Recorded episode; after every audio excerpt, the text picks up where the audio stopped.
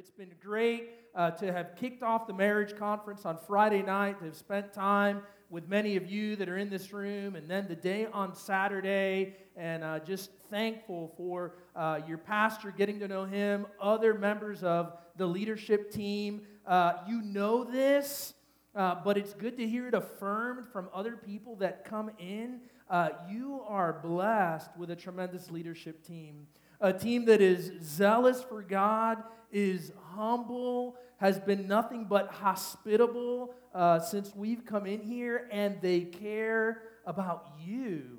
And so I'm just so thankful to be able to uh, share with you this morning to get into God's Word together and, and just know that uh, we get to simply provoke one another to love and to good works as we've assembled together to celebrate all that God is doing and anticipate much more that God is going to do. I remember when we had already planned to, to be here on Friday and Saturday, and I get the call from my evil friend from Nigeria.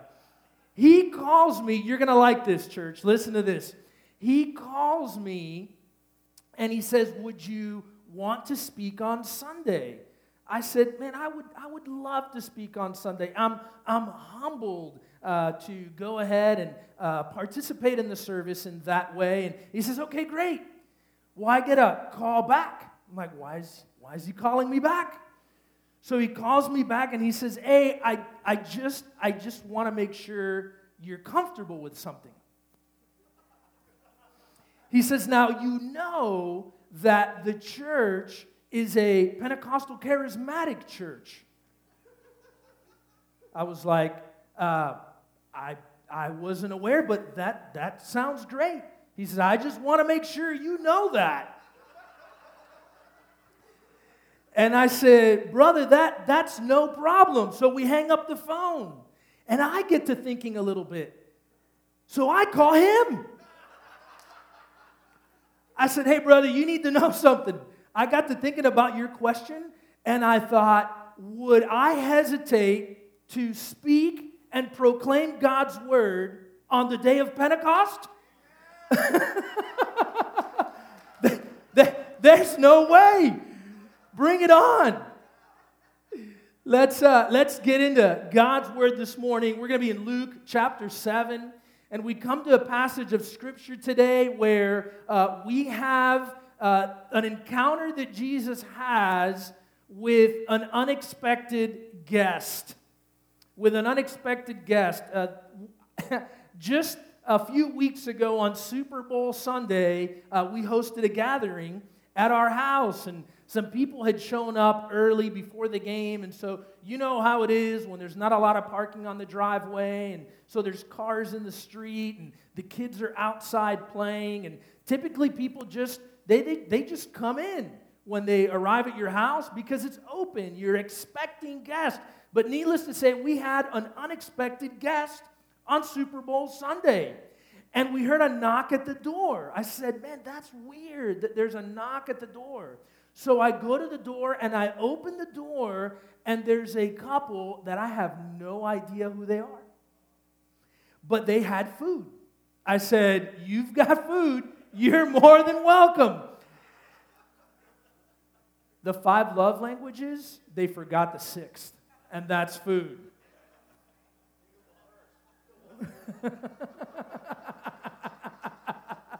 Man, cigars and food, I am really in the right place.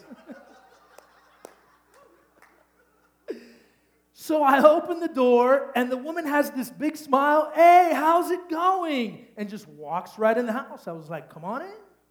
And the guy's kind of standing there with the food and he's not real sure what to do. So he's kind of smiling. He's kind of looking around, but he decides, hey, my wife went in. I'm not going to abandon her. So in he goes with his food. She walks into the living room where everybody's at, and everybody's kind of chatting away, and everybody just kind of stops and looks. And they kind of had the same response I did. We, we don't know who they are. But we're thinking, well, maybe someone invited them and they end up in our house. Well, they're there for what seemed like the longest three seconds ever. The woman's kind of smiling, looking around, and everything's quiet, and the guy's just kind of holding his food, thinking, well, I'm just going to follow her lead because I'm not sure we're in the right place. Sure enough, she looks, she goes, Oh, I think we're in the wrong place. I said, Oh, I'm so sorry. Yeah, I didn't know when I saw you, but hey, you've got food. You're more than welcome to stay. They were like, No, we're looking for this address. I said, Oh, that's just a couple houses down. No problem. They're like, Oh, we're so embarrassed. We're like, Oh, don't worry. And so they go, and we had this, this unexpected guest in our house. And we come to a passage of scripture today where an unexpected guest shows up. But it's interesting to see that this unexpected guest shows up and they are in the right place, they're not in the wrong place. They knew exactly what they had come to do and they knew exactly uh, who they wanted to see and spend time with. And so in Luke chapter 7, we read in verse 34 The Son of Man is come eating and drinking, and you say, Behold, a gluttonous man and a winebibber, a friend of publicans and sinners. But wisdom is justified of all her children. And one of the Pharisees desired him that he would eat with him, and he went into the Pharisee's house and sat down to meat. So important to pause for a moment here as we work through this scripture to the end of the chapter and grasp all that's taking place. Jesus had just gone around teaching, many had responded to his teaching.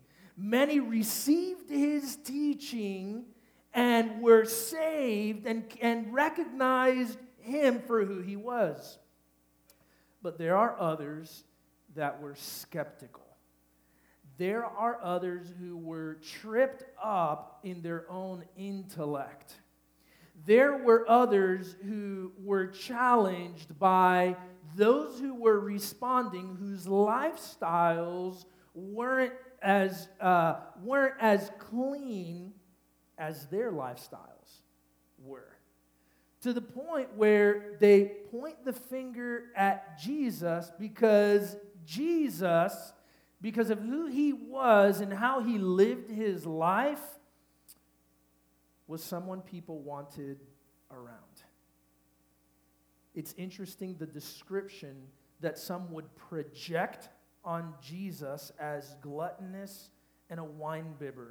It's interesting that as we look at the life of Jesus, as we look at his recorded ministry, Jesus was something that was someone that people wanted around. Because Jesus cared about people. Jesus didn't look down his nose at other people. Jesus was someone that when he walked into a room, there was an extravagant love that flowed from who he was that attracted people. And let's go ahead and recognize all of the dots that God wants to connect this morning. And I'm just going to quickly throw in this idea of fire that was introduced during the worship. And isn't it interesting that if you want to gather people around, you, you build a fire?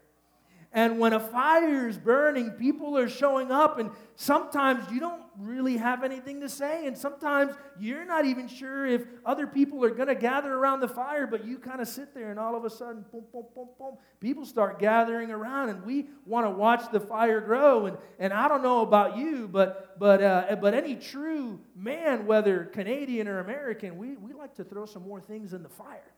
We like to make a big fire we moved into a house and we have a wood deck. And I said, Man, Tammy, I don't want the, my wife, Tammy. Um, I said, I don't want to just do the fire down in the yard. I want to have one up on the deck. She goes, No, no, you can't have a fire on a wood deck. I said, No, no, Tam, you don't understand. I, I, I'm going to just get a little small chimenea or something. She said, No, you don't do small fires.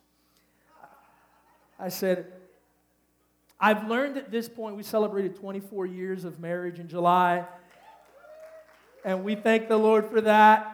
But I've learned after 24 years of marriage, after a little bit of a back and forth, promising her that it would be a small fire, and she's saying, No, you're not going to make a small fire.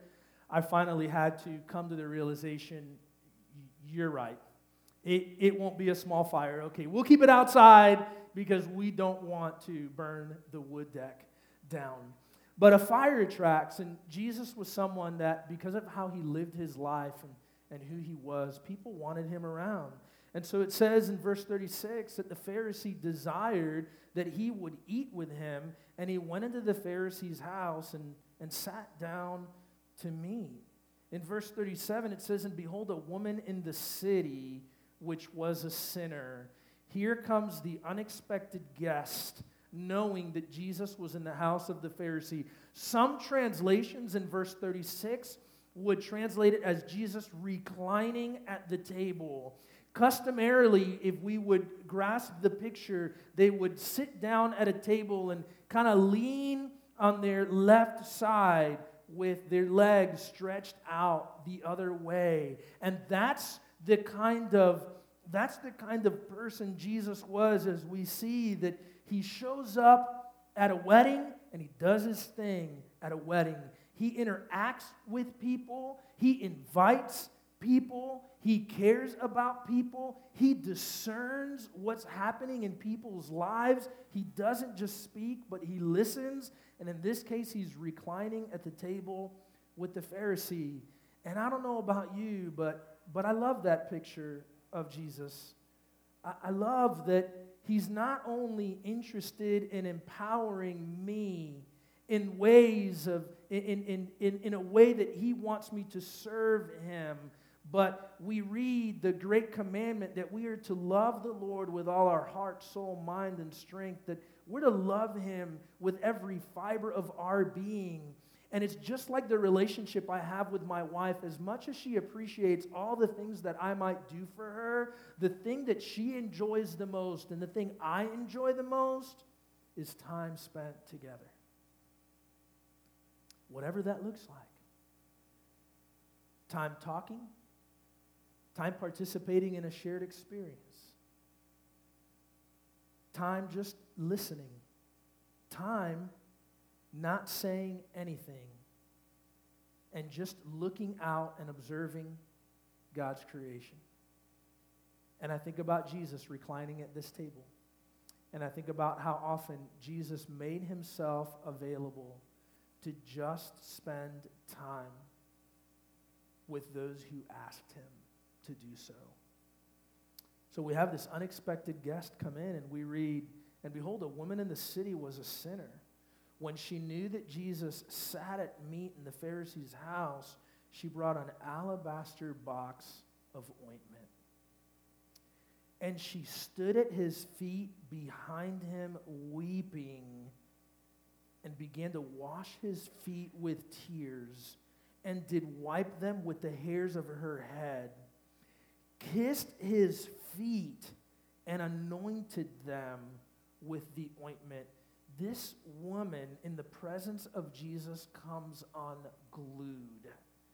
She's not expected to be there. She probably wasn't welcome to be there, but she knew that Jesus would be there and she knew who Jesus was and she knew how she wanted to respond to Jesus we can, we can guess that potentially she had already had an encounter with Jesus, and we'll see that as we con- continue to read through the passage. Have you ever met somebody that had some that had some type of recognition or someone who was well known but you didn't know at the time who you were talking to? I've had that a couple times years ago.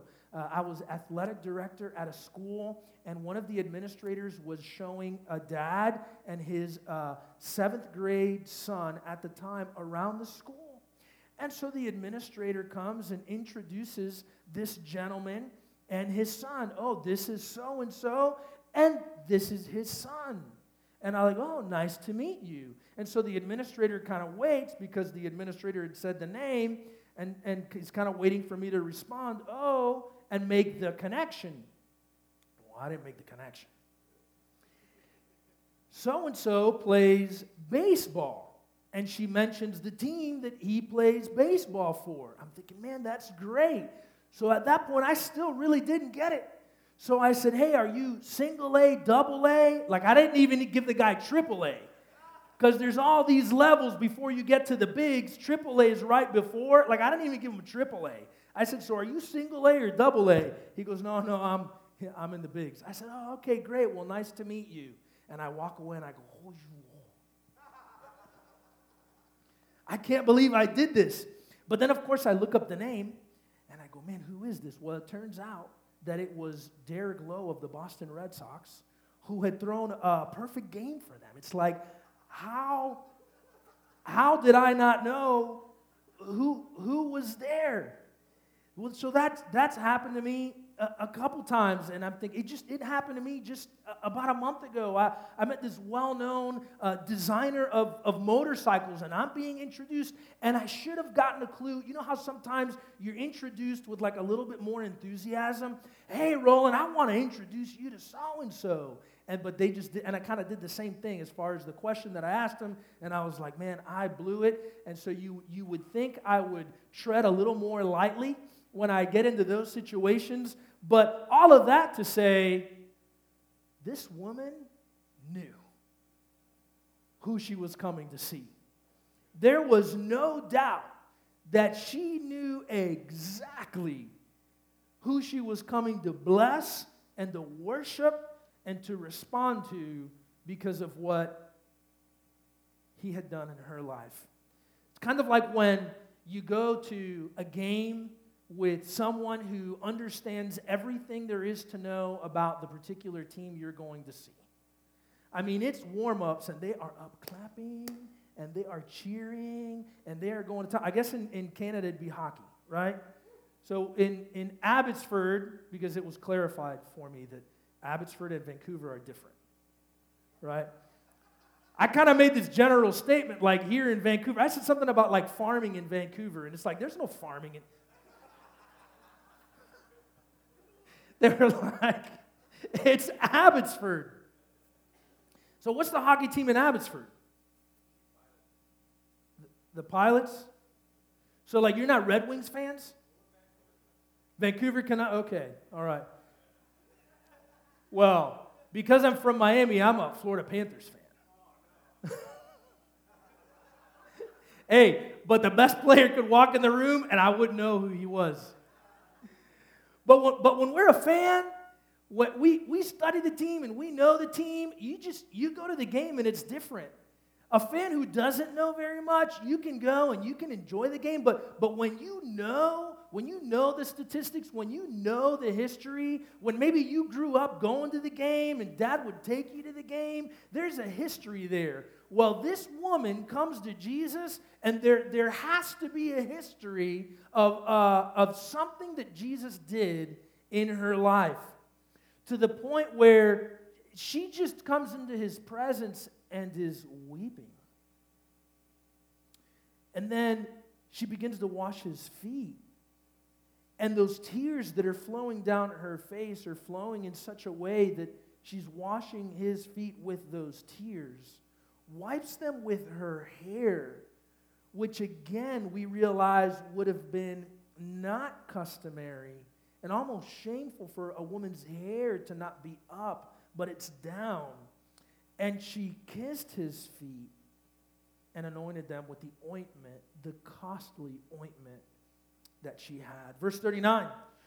Now, when the Pharisee which had bidden him saw it, he spoke within himself, saying, This man, if he were a prophet, would have known who and what manner of woman this is that touches him, for she's a sinner. So here, the Pharisee, in his Pharisaical, better than everybody else way, looking down his nose. Now, you know what? Not even looking down his nose at the woman, looking down his nose at Jesus.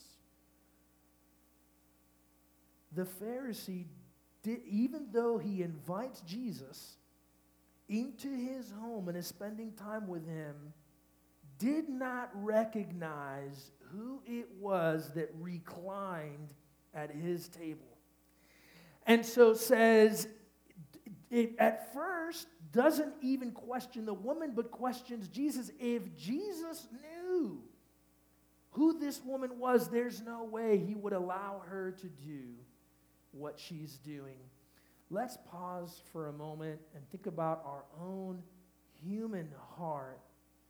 Because, yes, when God does something miraculous in our life, we're overwhelmed by a love and a grace and a mercy that begins to create in us the desire to welcome anybody and everybody. But if we are honest, we can relate in a lot of ways to the Pharisee in this moment. Because the Pharisee says if Jesus knew who this woman was, a sinner, and how often do we become judgmental in the way that we live our lives? Or, or, or it, it, one way that it can manifest itself is this someone receives God's blessing. And rather than rejoicing for the blessing or the miracle that they receive, what do we think in our own mind? I wish God would do that for me.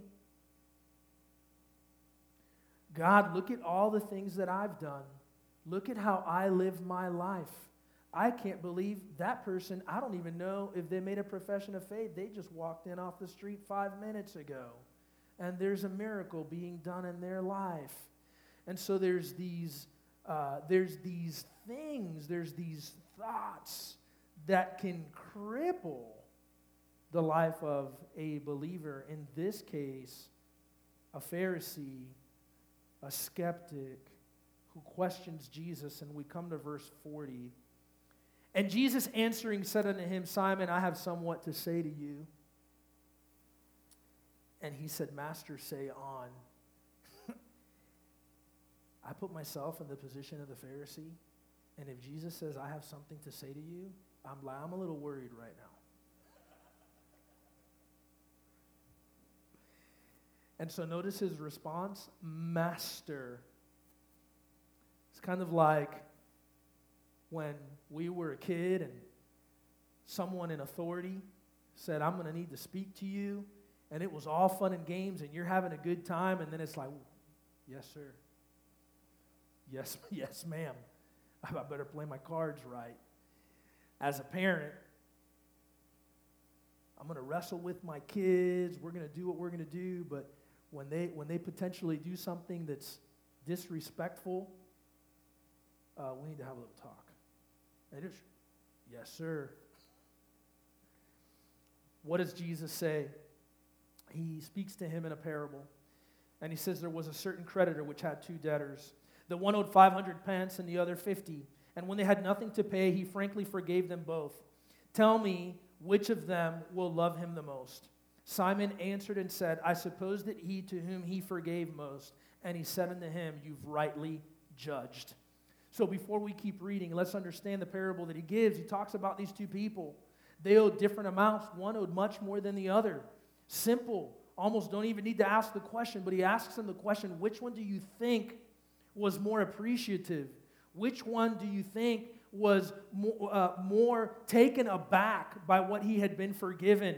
And Simon quickly answers, obviously, the one that had been forgiven the most. Now he turns to the woman in verse 44 and he says, Simon, do you see this woman? I came into your house and you gave me no water for my feet. Remember that. He says to him, I came into your house and you gave me no water for my feet. But he says, Look at the woman. She has washed my feet with tears and she wiped them with the hairs of her head. You gave me no kiss. So he says, You gave me no water and you gave me no kiss. And it says, But the woman, since the time I came in, has not stopped kissing my feet. What a humbling thing for this woman to be doing.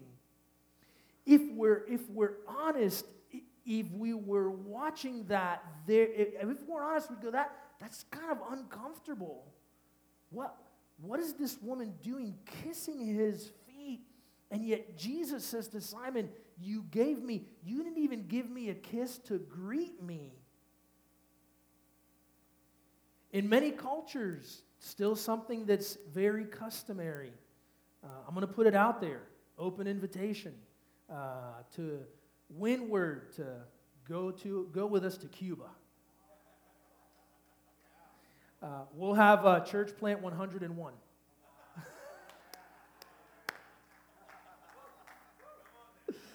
but hey, you got to be ready because the Cubans are very relational. All right? They're, they're going to, you know what? The gentlemen that hugged me on the way in, they're all like that in Cuba. They hug and greet with a kiss. Now, I don't kiss Daryl, though. I leave, I leave that to Michelle.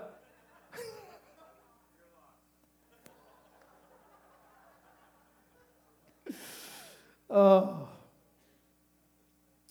But Jesus says, You gave me no kiss, and, and this woman hasn't ceased to kiss my feet. I remember being in a, in a worship and, and prayer service. I had actually taken a team into Cuba.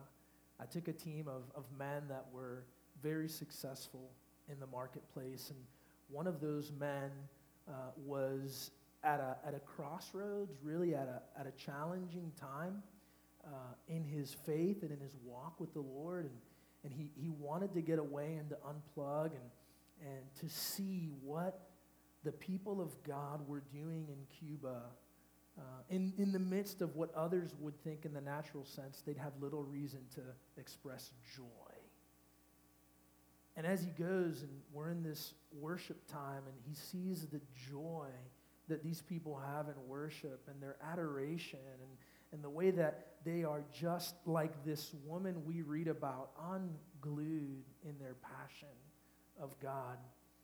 Uh, one of our leaders comes over to this guy and kneels down at his feet and just starts to weep and to pray at his feet. And I kind of look, and I wasn't going to make eye contact, but he caught me kind of at the same time. Like almost like, like, what do I do? And I was just like, just receive. Just receive.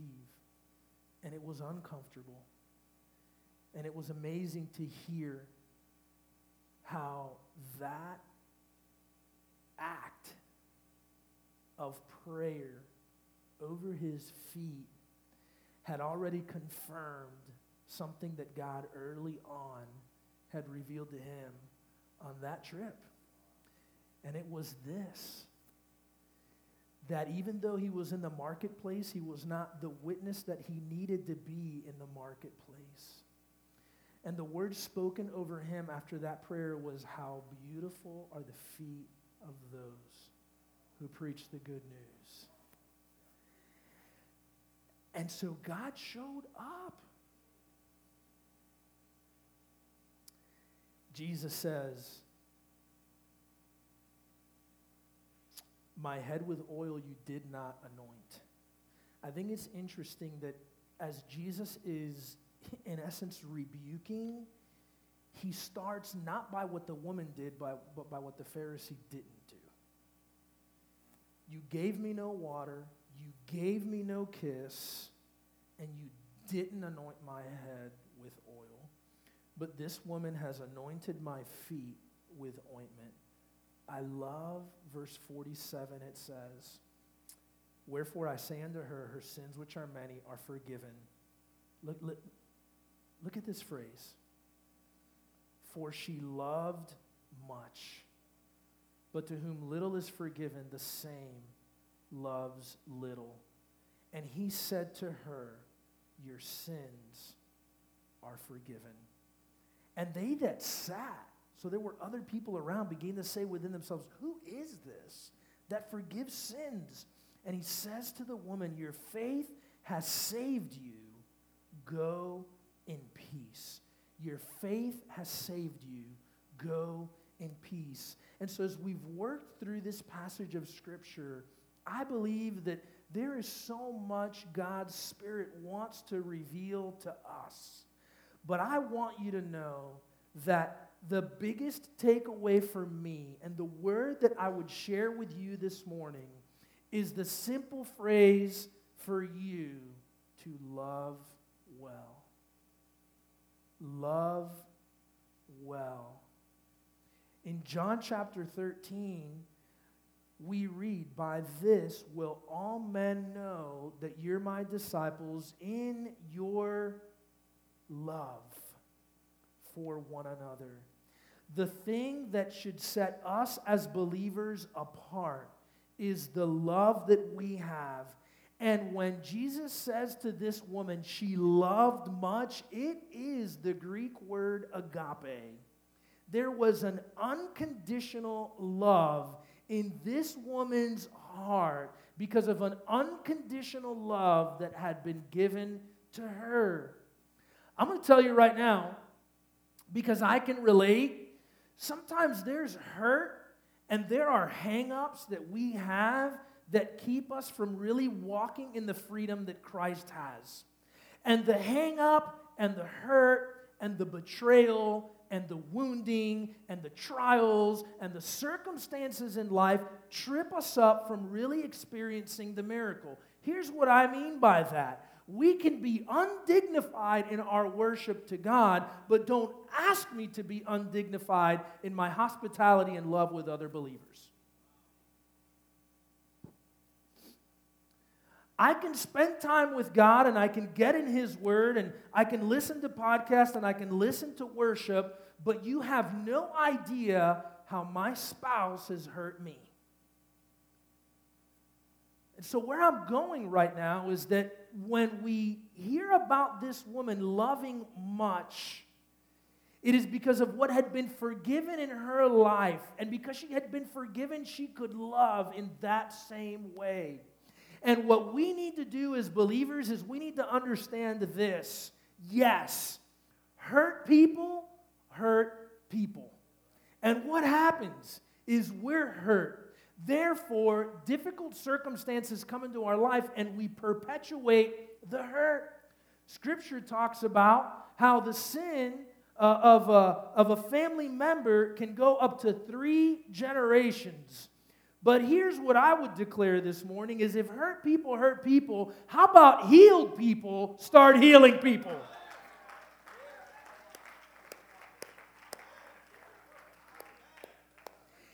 And when healed people heal people, it goes up to a thousand generations. God doesn't make any mistakes to bring us to this passage of Scripture this morning and to see the act of this woman pouring herself out. She is a healed woman ministering healing to those that are around her, and Jesus calls her out for what she did. But Jesus calls the Pharisee out, and he says to him, No water, no kiss, and no anointing. But you know what I love? Is that the Holy Spirit of God has shown up this morning to show you that what the Pharisee, that any individual will never do for you, that Jesus can do for you. So here's what Jesus can do and wants to do. Number one, the Pharisee gave him no water, but oh, if the Pharisee only knew the water that Jesus would offer him. He would offer him a water for which he would never thirst again. And so you might be looking for satisfaction and fulfillment in all kinds of external things, but Jesus offers you living water this morning that you would never thirst again. A water that is refreshing, a water that will come over you and be like a healing stream, cleansing you of all the past, of all the sin. Now, I understand, I understand that sometimes the hurt runs really, really deep and the hurt takes on different forms. But please hear this every single one of us have a story. And the, the, the deeper waters we swam in and the bitter, the bitter waters that we drank, many people are here to say that it was so good to finally let go and receive the water that Jesus wants to bring. Jesus says to him, No kiss. And yet we see it's, it's the very basic hospitality of having received people into your home. And I love that, that in so many ways, Jesus shows his affection to us. Traveling and at times walking into to orphanages and where there are children, it can break your heart because there are so many children and so few workers and the children deal with different separation disorders because of a lack of affection in their life. And they get they get older and sometimes where they're unwanted and I've and Tammy and I have had the privilege of praying with and walking alongside of couples that have said as ideal as it would be to adopt a baby we want to adopt an older child and in the adoption of the older child it, it, it brings hey relationships are messy when jesus died on the cross it was messy in order to adopt us into the kingdom. And so they adopt, and it gets messy in their home. A lot of people want to make sacrifices for God, but they're not willing to pay the price. And yet, Scripture reminds us you've got to be willing to pay the price. Consider the cost. And we must take up that cross daily and follow Him. Please understand this. I'm not imposing on you what God may be calling me to do. I think that's a big mistake. I think sometimes we hear uh, a church leader or an evangelical leader come up, or we hear a believer share testimony of something radical that they've done, and we think we need to walk away and go do the same thing. And I'm just thinking we just need to be obedient to what God's showing us to do. So if God is putting a, uh, if God is putting adoption in your heart, then you need to pursue that and you need to embrace that and quit waiting for other people to necessarily affirm that and quit waiting for other people to take the lead. If you see the need, take the lead and go. God's people are going to come alongside of you. They're going to pray with you. They're going to carry that burden with you, but, but don't impose or strong arm other people. There are believers that they go out and they bring homeless people into their home and they and they get a shower in their home and they get food in their home. There are others that not they're not so sure they want to bring a homeless person in their home. And frankly that may not be the smartest thing to do. But people do radical things and we ought to applaud them and come alongside and help. There's a really good friend of mine and every saturday morning for the last seven years he goes into downtown. At the time, it used to be with things in his trunk. And then he went from a car to a truck. And then he went from a truck to the truck and a trailer. Then he went to an open trailer. And then he went to an enclosed trailer. And for the last seven years, he's been taking goods and meeting the physical needs of the homeless in what they call uptown Charlotte. But uptown to those that are down and out in Charlotte. Doing that so that he can share the gospel with them. You know what I love about what he's done? Is that he did it for three years without anybody else getting behind what he was doing. For three years, he did it on his own.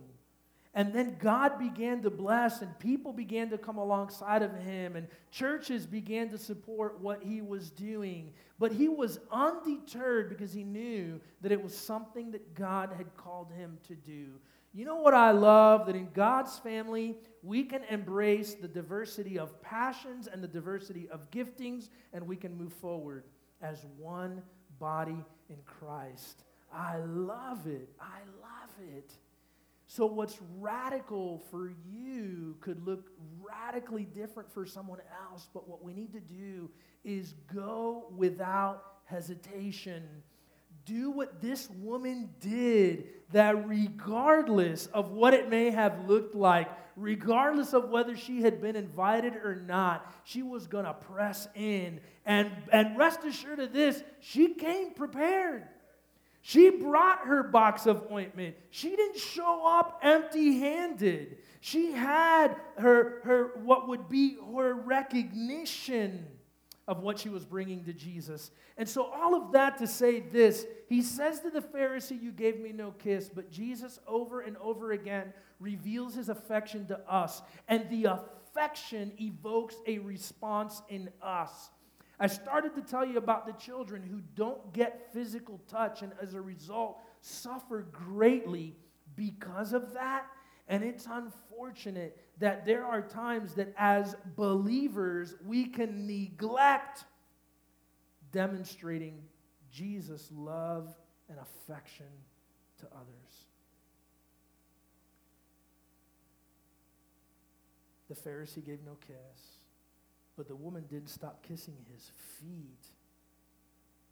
And Jesus says, In that while we were sinners, I read that and I realize that it is in our most unlovable state that God revealed his love and affection towards us. And that every day we open our eyes and we take the next breath, we're reminded that it is by God's mercy that we're not consumed and that his mercies are new every. And so every morning, God reveals his affection to us in so many ways. And that when God reveals his affection to us, our natural response is to love well and love much, like this woman did. and, then, and then listen to this. The, the minute we read it, I know I'm in a place that you know where I'm going with this. He said, You didn't anoint my head with oil. What is the symbolism of the anointing of oil in Scripture?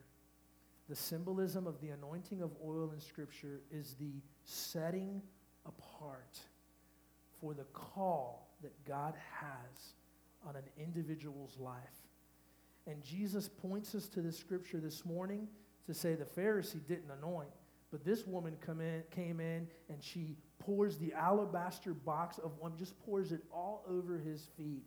And Jesus this morning reminds us that his Holy Spirit unction and anointing is poured out in an extravagant way upon his people for the purpose and the plan for which he's called us. She loved much, she loved well, and it says, Your faith has saved you. Go in peace.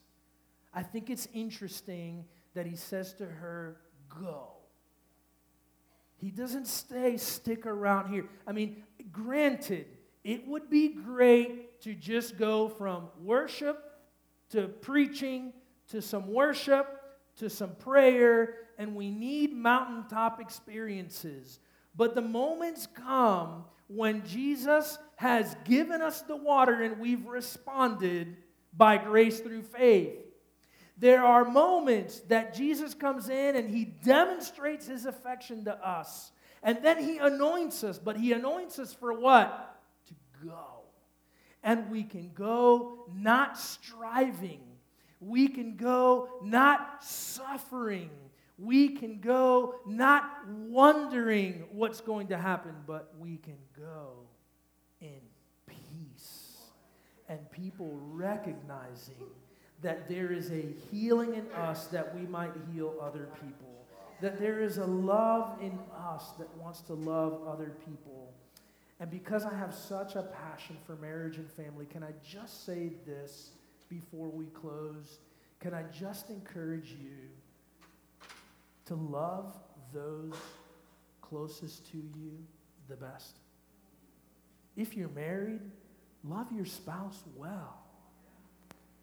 If you have children, love your children well. Don't perpetuate the hurt that's in your life or project that hurt on them. This morning, receive the complete healing that God wants to do in your life from the physical to the emotional to most definitely the spiritual. And if you don't have a relationship with Jesus Christ, then I would imagine that the greatest joy all the believers in this room would have is if today you would receive forgiveness of sin and the gift of eternal life, that you would spend eternity with God in heaven.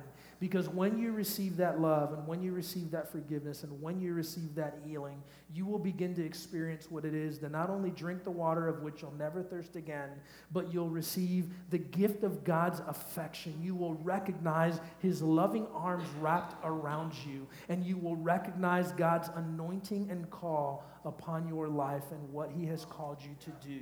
And so we come together and we are encouraged and we are provoked to love and to good works that we might go. That people would see in us something different. I'm going to tell you a story, but I'm going to ask you this question first. Is there anything that is there anything that outstanding about our love? Is there anything that outstanding about our love? Why do I ask that question? Because if Scripture says that by this shall all men know that you're my disciples in your love for one another, I'm challenged by that. Do, do, do people see a love of my family that way? Do people see a love of my community group that way? Do people see a love of my neighbors that way? But let's just bring it back. Just believers in general. Do people see that kind of love that there's a difference? that it compels them to want to gather around the fire to see if it's something that they can be a part of. There's different images that we have of loving well, but I'll end with this. I, I think of a, of a mentor of mine in his 70s, and I think about the story that he tells now as a widower. He talks about his wife being diagnosed with a degenerative disease that months after the diagnosis, she's unable to do anything for herself and unable to communicate with him. She suffered in this state for almost six years. He's sharing with me that she passed away four years, or excuse me, four days before their 50th anniversary. Throughout those years that she couldn't do anything for herself or talk to him, he would wake her up in the morning, bathe her, brush her hair, brush her teeth, feed her, get her out of bed, put her in the wheelchair, go for walks with her, taking her outside, talk to her, even though he could not talk back. And as he's sharing this story with me, he encourages me. He says, Roland, you need to love well. And I said, expand on that a little bit. Here's what I'm going to tell you. My wife and I, we had a great marriage on the inside and on the out. We had a great marriage. But when she went into a state where she could do nothing for herself, the worst part about that was she couldn't communicate. She couldn't speak. I would ask her questions and she couldn't answer as much as she wanted to. And oh, how I longed to just hear her voice again. Oh, how I longed to just hear her heart. Oh, how I longed to ask her questions that even as we approached almost 50 years of marriage that, that I'd never asked. He said, You need to love your wife well. You need to love well. Because as great a marriage as we had, as I look, having missed out on our 50th anniversary by four days, I think about all of the years leading up to that, that because of my own self will, because of the busyness of my own life, I missed out on the moments that some would have thought were ridiculous, that some would have thought were undignified, that some would have thought were too extravagant. A little bit like the Pharisee that we see in the story who thought, why are we allowing this woman to come in? She was allowed to come in because she loved much.